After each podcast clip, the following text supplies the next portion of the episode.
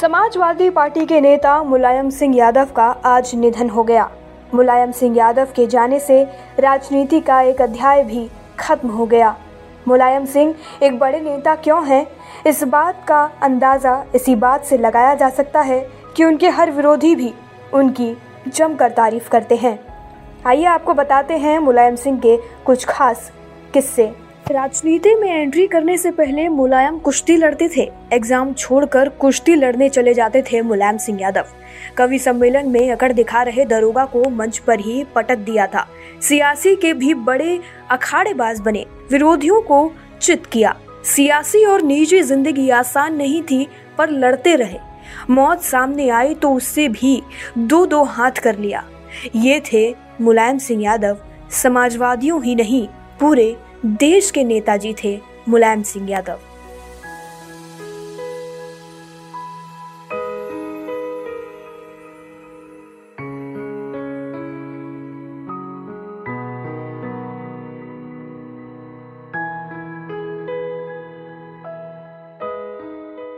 छब्बीस जून 1960 में मैनपुरी के करहल का जैन इंटर कॉलेज कैंपस में कवि सम्मेलन चल रहा था।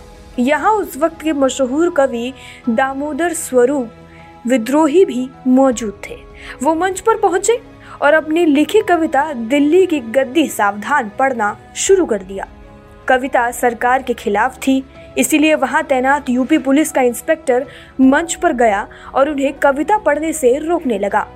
वो नहीं माने तो उनका माइक छीन लिया। इंस्पेक्टर ने कवि को डांटते हुए कहा कि आप सरकार के खिलाफ कविता नहीं पढ़ सकते हैं। मंच पर बहस हो ही रही थी कि दर्शकों के बीच बैठा 21 साल का पहलवान दौड़ते हुए मंच पर पहुँचा। 10 सेकंड में उस नौजवान ने इंस्पेक्टर को उठाकर मंच पर पटक दिया। ये नौजवान कोई और नहीं, बल्कि मुलायम सिंह यादव ही थे।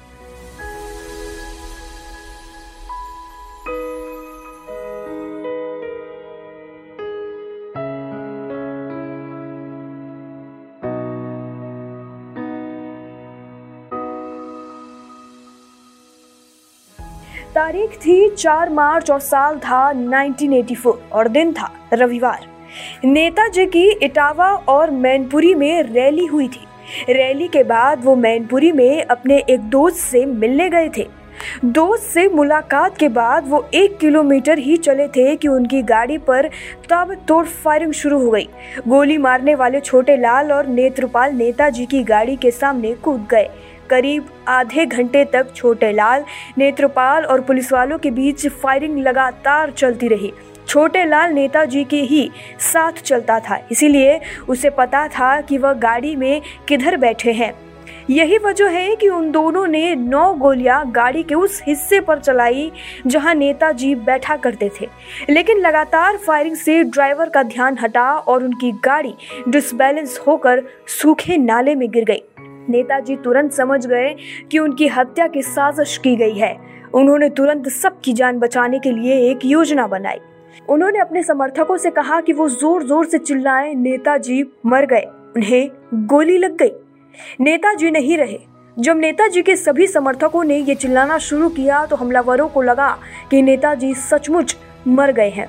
उन्हें मरा हुआ समझकर हमलावरों ने गोलियाँ चलाना बंद कर दिया। और वहाँ से भागने लगे। लेकिन पुलिस की गोली लगने से छोटे लाल की उसी जगह मौत हो गई और नेत्रपाल बुरी तरह घायल हो गए। उसके बाद सुरक्षाकर्मी नेताजी को एक जीप में पाँच किलोमीटर दूर कुर्रा पुलिस स्टेशन तक ले गए। अब बात करते हैं, पुलिस अधिकारियों को फ़ोन किया। कार सेवकों पर गोली चलवा दो।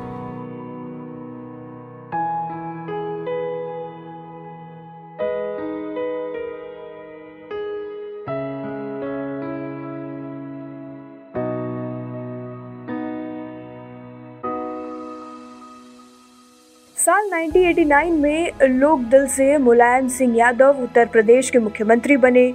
नब्बे का दौर शुरू हुआ। होते होते देश भर में मंडल कमंडल की लड़ाई शुरू हो गई। ऐसे में 1990 में विश्व हिंदू परिषद और बजरंग दल के कार्यकर्ताओं ने अयोध्या में बाबरी मस्जिद को गिराने के लिए कार सेवा की। 30 अक्टूबर 1990 को कार सेवकों की भीड़ बेकाबू हो गई। कार सेवक पुलिस बैरिकेडिंग तोड़ मस्जिद की ओर बढ़ रहे थे। मुलायम सिंह यादव ने सख्त फैसला लेते हुए प्रशासन को गोली चलाने का आदेश दे दिया। पुलिस की गोलियों से छह कार सेवकों की मौत हो गई। इसके दो दिन बाद फिर 2 नवंबर 1990 को हज़ारों कार सेवक हनुमानगढ़ी के करीब पहुँचे।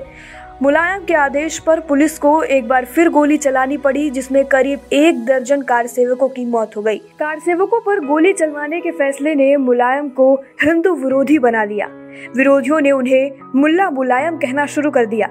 हालाँकि बाद में मुलायम ने कहा था कि ये फैसला कठिन था, लेकिन मुलायम को इसका राजनीतिक लाभ भी हुआ था। कार सेवकों के विवादित ढांचे के करीब पहुँचने के बाद मुलायम ने सुरक्षा बलों को गोली चलाने का निर्देश दे दिया था।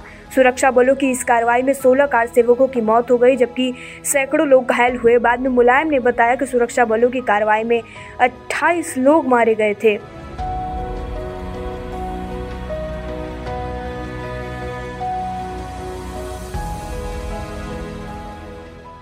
साल था 1956 जहाँ राम मनोहर लोहिया और बाबा साहेब भीमराव अंबेडकर समझौते के तहत एक साथ आने की प्लानिंग कर रहे थे। हालाँकि इस बीच अंबेडकर का निधन हो गया और लोहिया की दलित पिछड़ा जोड़ की प्लानिंग सफल नहीं हो सकी।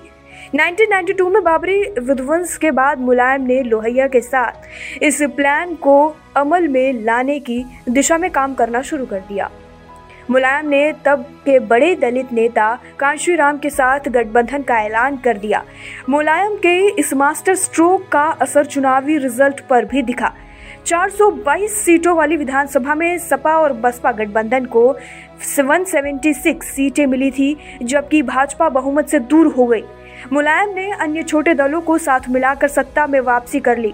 मुलायम के सत्ता में आने के बाद यूपी में एक स्लोगन मिला, जिसमें कहते थे कि मिले मुलायम और कांशी राम हवा में उड़ गए जय श्री राम। खूब चर्चित हुआ था उस वक्त।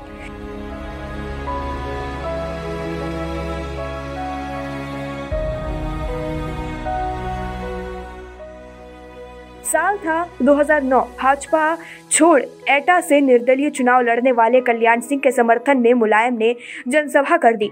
मुलायम बाबरी मस्जिद विध्वंस के वक्त मुख्यमंत्री थे और अवमानना के मामले में सजा भी काट चुके थे। कल्याण सिंह के समर्थन देने के फैसले पर पार्टी के भीतर ही बगावत हो गई। सीनियर नेता आज़म खान ने मुलायम पर निशाना साधा।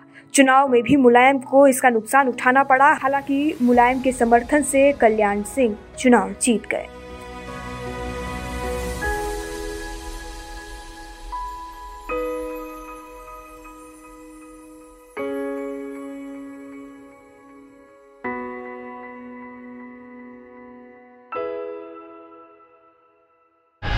खबरें पाइए सबसे पहले। हमारे मोबाइल न्यूज़ एप्लीकेशन पर। एंड्रॉइड या आईओएस प्लेटफॉर्म पर जाइए एच डब्ल्यू न्यूज़ नेटवर्क को सर्च कीजिए, डाउनलोड कीजिए और अपनी सुविधानुसार भाषा का चयन कीजिए। खबरों की भीड़ में अपने काम की खबर पाते रहिए।